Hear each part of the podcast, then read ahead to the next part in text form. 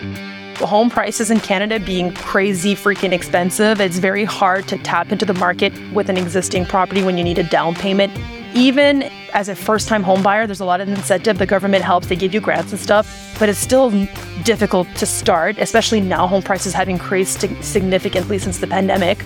So, building for us is kind of like our loophole for creating our own deals because we were able to tap in with zero dollars down. So, that's how we started, that's how we scaled and we just we have sold a couple but we always rented them out for like a minimum of a year or, or more and then sold them to kind of like i said reinvest the, the money in better cash flowing properties this is the Passive Wealth Strategy Show, the show that will teach you how to build wealth with real estate without buying yourself another job. I'm your host, Taylor Loht, and today our guest is Natalie Cloutier. Natalie and her husband are build to hold investors. They reached financial freedom through building new properties, renting them out, and then moving on and building more. Today, we learn about their strategy, how they got started building that first and second property, and ultimately scaled to now having built over 30 doors with more on the way. We go all throughout the strategy. How does the money work? How does the build process and budgeting work? What strategies and assets did they have that they leveraged to make this process more straightforward and simple? What key lessons have they learned along the way, and so much more? They are Canadian investors who have found a successful strategy in a very high end, expensive market. This strategy can work in many parts of the US as well, and we're getting a very compelling and interesting message from north of the border. There are a lot of great lessons in this one. You're going to learn a ton. Once again, I'm your host, Taylor Loht. I'm a real estate investor. I focus on multifamily and self storage investing. To date, I've acquired, partnered on, or had a hand in over $250 million of commercial real estate acquisitions. If you'd like to learn more about potentially investing with us in the future, just go to investwithtaylor.com or click the link in the show notes. Don't forget to subscribe and catch us here every weekday let's get going with Natalie. Natalie, thank you for joining us today. Before we get into your whole journey and everything, can we start with what you're up to today, what your portfolio looks like right now? Yeah, sure. So, right now we have, oh, I'm forgetting the number of units. We're in the 20 something. We have, it's about a $7 million uh, portfolio, if I'm not mistaken. In total, we probably acquired 30 plus units. We sold a few during COVID, during high times to profit on that and to kind of reinvest uh, the money in, in, in better investments. And so right now we're focused on more family time. We are still building properties and we're also working on our first big development project which we were hoping to hit the ground in on 2024 now it probably might be late 2024 early 2025 developing in canada is a whole other game ball ball game i should say yeah that's going to take some time but we're looking to do 24 48 units in total, but we would own 24 units. And so that's that's a whole new project for us, but it's exciting. And right now we're still focused on the smaller multifamily units. Fantastic. So you focus on the build to hold strategy, which is a great way to put it. Folks out there might have familiarity with this in terms of build to rent. That's a kind of a common term, but you call it build to hold. I love that. So can we dig into the strategy? Tell us how it works, how you build properties and then hang on to them rather than sell it off and take the money on the back end? Yeah. So, you know what? It started uh, because um, we were able to build our own home with zero dollars down. So we call it an auto construction loan where basically you replace your down payment with sweat equity. So you go in there and you do a lot of the work yourself. That way you don't have to put any money down. We started doing that. We built our own home at 20 years old and we added in a basement apartment to add that extra income. We didn't have a very high salary, so it helped bring in, you know, pay pay for the mortgage and pay for expenses. And then we just realized, you know, this could be a recipe for a business. So we kept going and we built a duplex and then another and etc. Really, it just boiled down to home prices in Canada being crazy freaking expensive. It's very hard to tap into the market with an existing property when you need a down payment. Even as a as a first time home buyer, there's a lot of incentive. The government helps, they give you grants and stuff, but it's still difficult to start, especially now home prices have increased significantly since the pandemic. So building for us is kind of like our loophole for creating our own deals uh, because we are able to tap in with zero dollars down. So that's how we started. That's how we scaled. And we just, we have sold a couple, but we always rented them out for like a minimum of a year or, or more. Um, and then sold them to kind of, like I said, reinvest the, the money in better cash flowing properties. Um, but uh, but yeah, that's that's how we got into it, and that's why we do it. It's just a way for us to create deals. I love that, and finding a way to be successful in it in an expensive market is very important. A lot of our listeners out there who are in the U.S. can probably relate to that. We have folks that are in very expensive areas. People in real estate like to talk about the first deal, the law of the first deal that really gets things started. But in my opinion, the more important thing is the second deal. Moving from that first one into the second one, that's what really starts the scaling, builds teams and systems and everything. So let's move on and focus on that second deal. You'd gotten the first one done, built that with the basement apartment, but how did you move on to the second one and finance it and, and really make it happen and, and succeed with it? That's a great question because we it wasn't easy. So that one we started, we were hoping to build a duplex because obviously it's just more uh, profitable to have at least two incomes in a property. We weren't able to get approved. The bank said, you know, based on our salary, on our income, whatever, and how much it would cost, like it did they didn't the loan amount was over our our lending requirement, like what they were able to to loan us. So they said no, they refused us, blah blah blah. We walked away. Then we started thinking about it and we we're like, well, why don't if all we need to do is to bring down the loan, why don't we just build a single family home? So it's going to be like worth less. It's going to price for a little less. We can b- build it for cheaper. And then, but plan it for like a future apartment. So that's what we did. We went back. We said, okay, you know, let's scrap the basement unit. Let's just do a single family home, very simple. You know, we we we shrunk it down. We made it work so that it was cheaper to build. And uh, these, they said, okay, let's reappraise uh, it. And it's okay, yeah, now you would qualify for this. So this that's what we did. We used our HELOC on our own home where when we added the basement apartment, it added a lot of value. So we used a HELOC and we said, let's let's do this. So really we could still build it with zero dollars, but we needed to show the bank that we could that we had the down payment in some form. So basically, if you're able to cover it with like a line of credit, like we did, they said, okay, then that's fine. They'll still uh, approve us as long as you have like, it's kind of like a backup for them. And again, this changes a lot. The like the loans change a lot, the qualification process. But this was in 2016. It was fairly easier to get into the market than it is now. So now I don't know what the process is, but that's how we got in. So we planned for it. We started building and then basically we rented out the entire home. I believe it was for $1,600 for the entire home. And then two years later, the tenants gave notice that they were vacating, they were moving to another area. So we said, you know, it's perfect time to kind of redesign a bit. We just closed off the basement, added, well, we closed off, there was a door to get to the basement. We closed that off and we just finished the basement apartment and uh, that was in. Then we finally got our duplex. So it's kind of like a two year thing, but that was the way that we could break into the market and start with that second deal. So you took that property from $1,600 a month rent to two units. Do you remember what the two units generated after you had blocked off the basement apartment? Yeah, the top unit alone generated, I, believe, $1,300. And then the basement was at 1150 so it was a pretty big increase. And in Ontario, so I'm in Ontario, Canada, so the the rents raise very fast here. So we're constantly trying to keep up. So it's really good to have turnovers because it's the only way you can really keep up with the inflation on, on the rents. So yeah, just in a two year period, it made a it made a really big difference.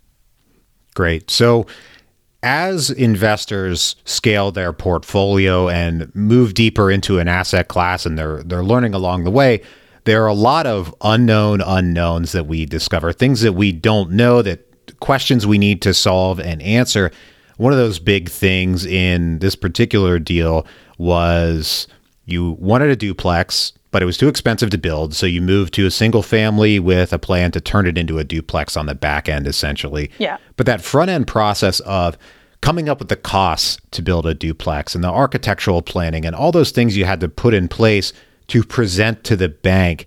How did you approach that? How did you build the skills and knowledge that you needed to have those plans in place and the costs and everything? Yeah, so that's also a great question and it's it's very it can be a very challenging process. Luckily though, my husband and I both studied architecture in college. So we studied architectural technology, so it's kind of we came from that background. when we graduated, my husband went on to work for an estimation company. He worked for an insurance company as an estimator, and then he moved on to the the supply company, like the, the, the truss and lumber company, and he was an estimator for them. He gained a lot of experience on that side in terms of estimation costs. And then when we graduated, I went to work for a designer. I designed small custom homes all the way up to larger multifamilies. So I had a lot of experience in that too. But I mean, when we built our home, we were 20 years old. So I only had a maybe a year or so of experience. So really, like, even though we studied in that, experience was hands on, was just going in there and trying, trying to figure it out on our own. But we also had my parents that helped us a lot. So my parents built four homes in four years before they had us, before they had my sister and I. So they had experience. My dad worked in framing. He built homes before. Like he, he had a lot of construction experience. So obviously he mentored us through the first house, through our house. And then once we built our house, well, we kind of had the knowledge set to tackle the next one. So I always tell people, yes, we're maybe in an advantageous position where we had, you know, the background, the knowledge and the education, but really anybody can do this. And I do have friends and family who has done, built their own home or built rental properties on their own. You just need someone who has experience and who can teach you. You can either hire them for like their mentorship. You can piggyback on one of the constructions they're doing right now, and just follow them around. You can ask to work for them. Like our employee right now, he asked to work for us because he wanted to learn what we do, because he wanted to do it himself. So there's a bunch of ways to do it, but really you just have to, you just have to do the first one to get through it. But it is a bit of a complex process. You know, another advantage that I had was that I could design the plan first and then you know myself and then i could bring these. You have to get estimates done by all the, the sub trades the contractors. You can get maybe one builder to give you a price and then that way you can bring that. You have to fill in like an excel sheet with all your costs. You bring that to the bank and then the bank will usually have an internal appraisal done and they'll give you a value. So just give you like a quick example for fast math there easy math. Let's say your the bank appraises it for a uh, $100000 they'll say, okay, well, we'll lend you 80% of that loan. So we'll give you $80,000 to build it. It's up to you to build it for that amount. So you, that's where you go in, you put in your sweat equity and you save that amount. You can also put in the down if you're not willing to work, do the, do the work yourself. So you've constructed at this point 30 doors. In your estimation, how many doors do you need? Does the average kind of person need to become financially independent or to replace a average income with cash flows from this particular strategy you implemented? That's a very broad question because it depends on a lot of different things. It depends on your market, it depends on your cost to build. Like, cost to build can range significantly. Ours can be a lot lower than someone else's. You know, if you're hiring someone, if you're hiring a GC for your first one, it's going to cost you more. You're going to pay that contractor a fee, a management fee, whatever. So it's going to cost you a lot. Like one, there, there's a project we did. There's a fourplex we built a couple years ago. We built one, and then we were the property, the, the project managers for another one. Someone hired us to build. It was exact same building. Their costs are significantly higher than ours, right? So it depends on your costs and the cash flow you can generate based on those costs. In our case, you know, and again, it depends on what how much income you want to replace. If you're bringing in, if your household income is bringing in ten thousand dollars a month, then that's probably what you want to achieve financial freedom. I think financial freedom can mean a lot of different things for a lot of people. So for us, I mean, it probably took about 20, 22, 23 doors before we were like, okay, like we've replaced our income. Now we can keep going. I think maybe an average number can be like 30 doors. Again, it depends. Do you solely own these properties? Do you are you doing them with a partner? How much equity do you own in them? So it very, very broad question. I, I think it's difficult to answer. Everybody has a, a different answer for this, probably. But definitely a, an achievable goal, you would say, because you achieved that. Oh, for sure, for sure. We achieved it within probably, I, I don't know, probably seven, eight years. So we started in tw- uh, 2016 and I quit my job when my husband quit in 2019, only three years after. But, but he went into work in the business full time. So we would like pull a salary from the construction to pay him. So maybe it's a little different, but that's something that you can do, right? I just think that construction is so tangible that like you you can kind of create your own design, you can create your own budget in a way to figure out how much you want to hire out, how much you want to do. If it's if you get all your quotes and the building is too expensive, well you have time to redesign it, maybe shrink it down, do what you need to do so that it fits in your budget. I just I just love the build to to hold or build to rent strategy for this because it's not like a property that you buy and you have to pay this amount, you know, once you once you've bought it, this is the amount you're paying, this is the amount of renovation it needs, and then like this is your ARV, your after repair values. It's it's a little bit more tangible, changeable, you know. Con- construction can you you can fix it to the way you need it to to to happen, how you need the numbers to work. So yeah, I think it's achievable with less units than it is with older properties, but again, that depends on the market. Great. So how have increasing rates impacted your strategy or ability to get deals done? It's different in Canada and the US, right? Because here in Canada, well, from what I understand, I haven't done any deals in the US, but from what I understand, you guys, you could sign a fixed rate mortgage and pay that same interest rate for the next 20, 30 years, right?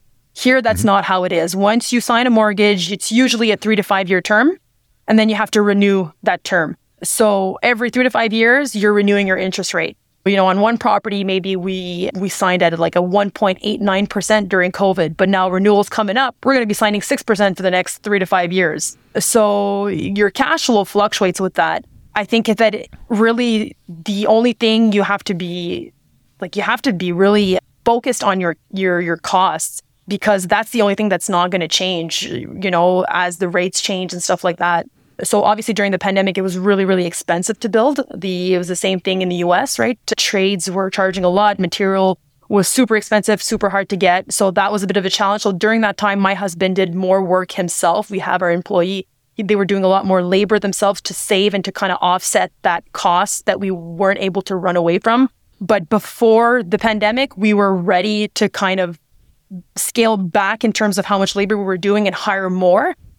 But, you know, so you, you kind of have to focus on the cost, I find, in order to make the interest rates work. But it hasn't really changed anything in terms of, well, it's changed a lot in lending requirements, obviously, because now your debt to ratio income is not calculated the same way. So you, you're not you're not going to get approved as much on a construction loan. So you really have to make sure that your rents can support it and the more income you have, the more income potential you have, the more they're going to to give you as a loan.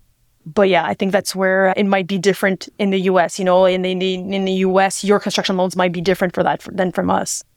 Yeah, I think we do have a more preferable debt market, generally speaking, for real estate investors. But given your situation, would you say that that incentivizes Canadian investors to work to pay down that mortgage kind of as quickly as possible to reduce some of that uncertainty or do you just you know try to keep the maximum leverage you can. Like how do you how do you balance that in your portfolio?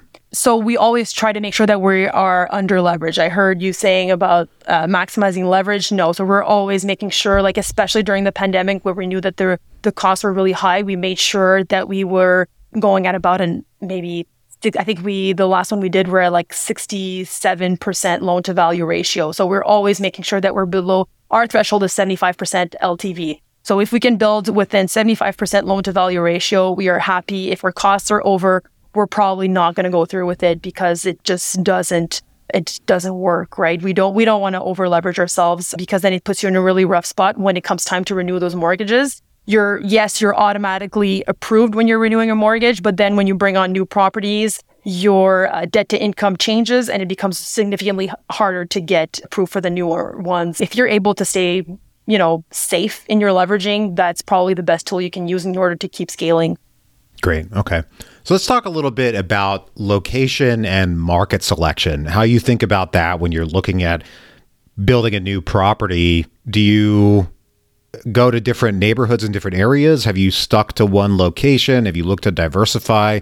How do you handle that in your business? Yeah. So honestly, for us, we've just invested where we live. We invested where we know because we know the market well. It is a fast growing market. The rents are high. The, it's a good quality uh, of tenants. You can you can have a good selection. So we've always invested in this one um, area. Uh, we've had some properties that are more like in rural where we've had septics, like septic fields that we've had to put in or but we try to focus more in uh, the town where all the services are ready because there's just the value is better the rents are better everything's better location always matters so no we haven't really tried. We've looked at other locations just for fun. You know, you we've shopped, we've looked, and it's just when you're used to your systems are in one place, you know, your trades are there, everything's ready to go. We've built a system in this area, so we haven't branched out. Now, it's not something that we're going to stick to forever. Eventually, we'll probably try a different market. I'd really love to go invest in the States. However, our exchange rate right now is really, really killing us.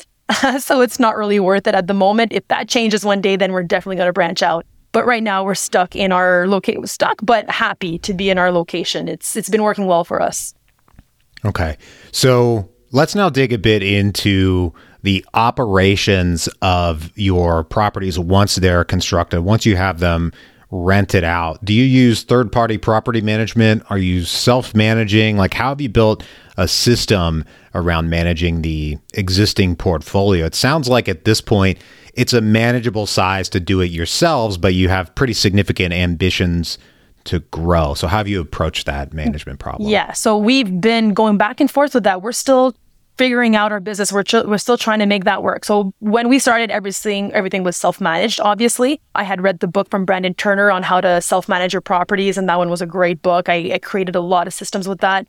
Uh, and then and then I had a baby about two years ago, and nice. that changed. And we had a tenant who took us to court for the silliest thing, and it caused us a lot of stress. And that's when we realized, first of all, our kid was like four months old. He wasn't sleeping through the night. We were exhausted. We were just like trying to focus on our baby and this guy coming in and trying to disrupt our life, it just kind of kind of pushed us over the edge to hire a property manager from a third party source. So that's what we did. We had a property manager for a couple years. We actually just let them go. We took back management on October 1st of this year. And we decided that because, well, first of all, a lot of it has to do with it, it, it digs into your cash flow, but we also wanted to be able to scale in-house. You know, we want to have an employee, people on on our payroll that can take care of it so that as we grow, we have more control over our systems, over our management calls, our service calls, all of that. It just there's a lot of things that we didn't agree with the way the management company did and and it cost us a lot more money for a lot of things.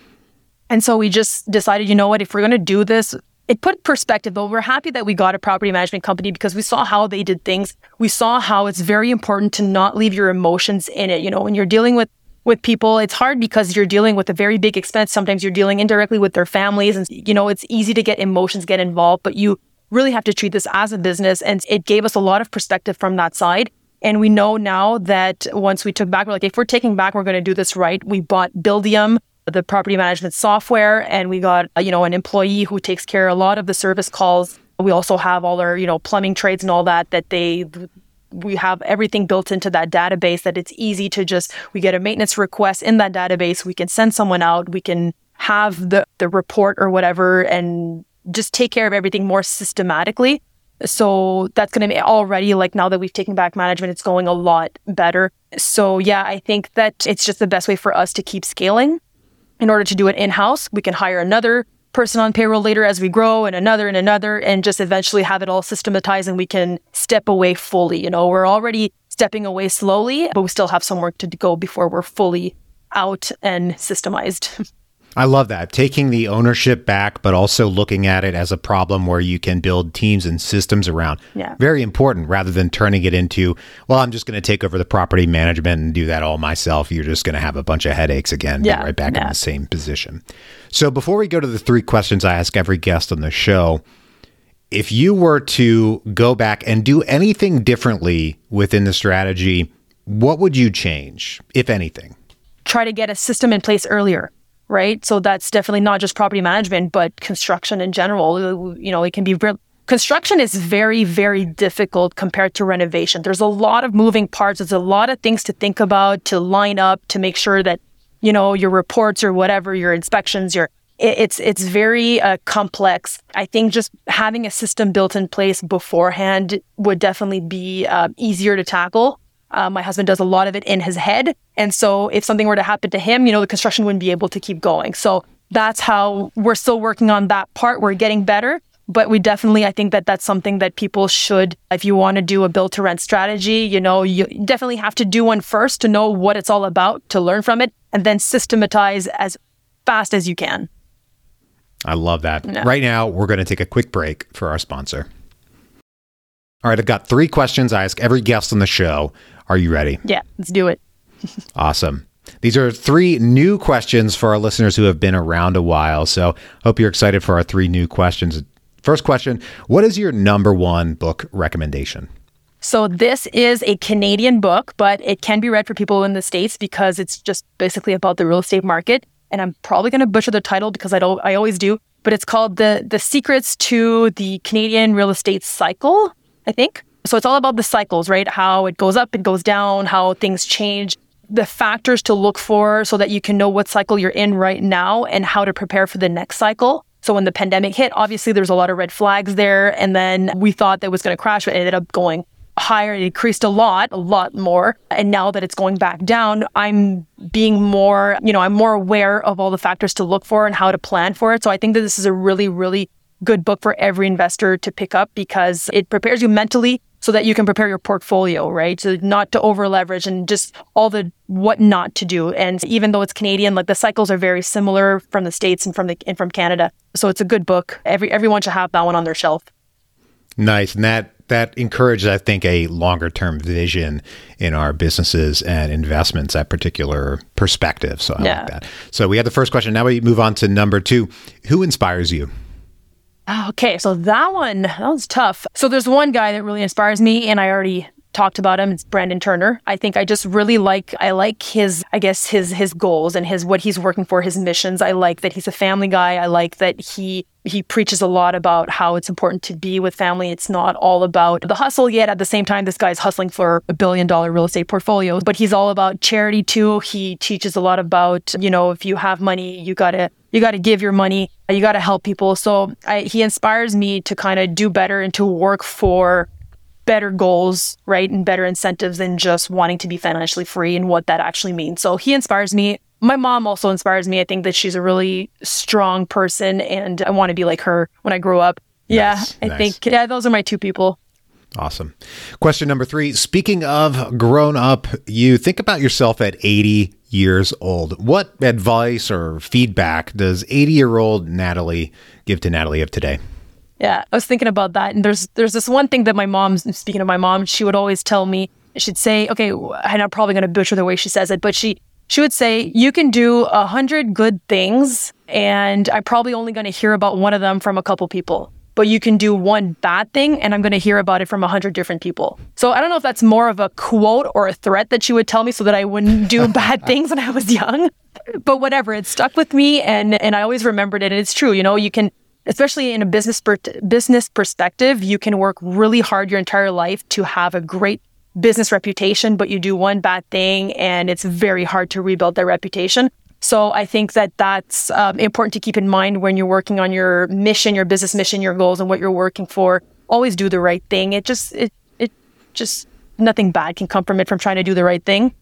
Another thing too that she would always tell me is be careful how you treat people because you never know when they're going to come back in your life where you have to coexist with them in a professional manner or, or anything like that, right? So when I was young, you know, maybe sometimes I was a bit of a mean person with some people and then they come back in my life later in a professional setting. I'm like oh hey dude what, what's up? So i think that that's something to really keep in mind if i were to go back to my younger self when i was in high school or whatever. Just be nice to everyone and be respectful. You never know what people are going through and that's just something to, to keep in mind because it, it always comes back and nips you in the butt right? I love it. Well thank you so much for joining us today. Where can people learn more about you I am an Instagram girl all the way, so I'm I'm there, but I also have a website. So Instagram, my handle is at the New Build Couple. My website is thenewbuildcouple.com. I've written a book on the build to hold strategy. It's an e guidebook, like it's a PDF you buy, you download. 80 page, very easy to read, but it's got everything on there that you can possibly know about our strategy. And, and so hopefully people can check it out and hopefully that helps for people who want to try the strategy. Great. Well, thank you once again for joining us today. To everybody out there, thank you for tuning in. If you're enjoying the show, please take a moment and leave us a rating interview and Apple Podcasts. Don't forget to subscribe and catch us here every weekday. Right now, I hope you have a great rest of your day, and we'll talk to you on the next one. Bye bye.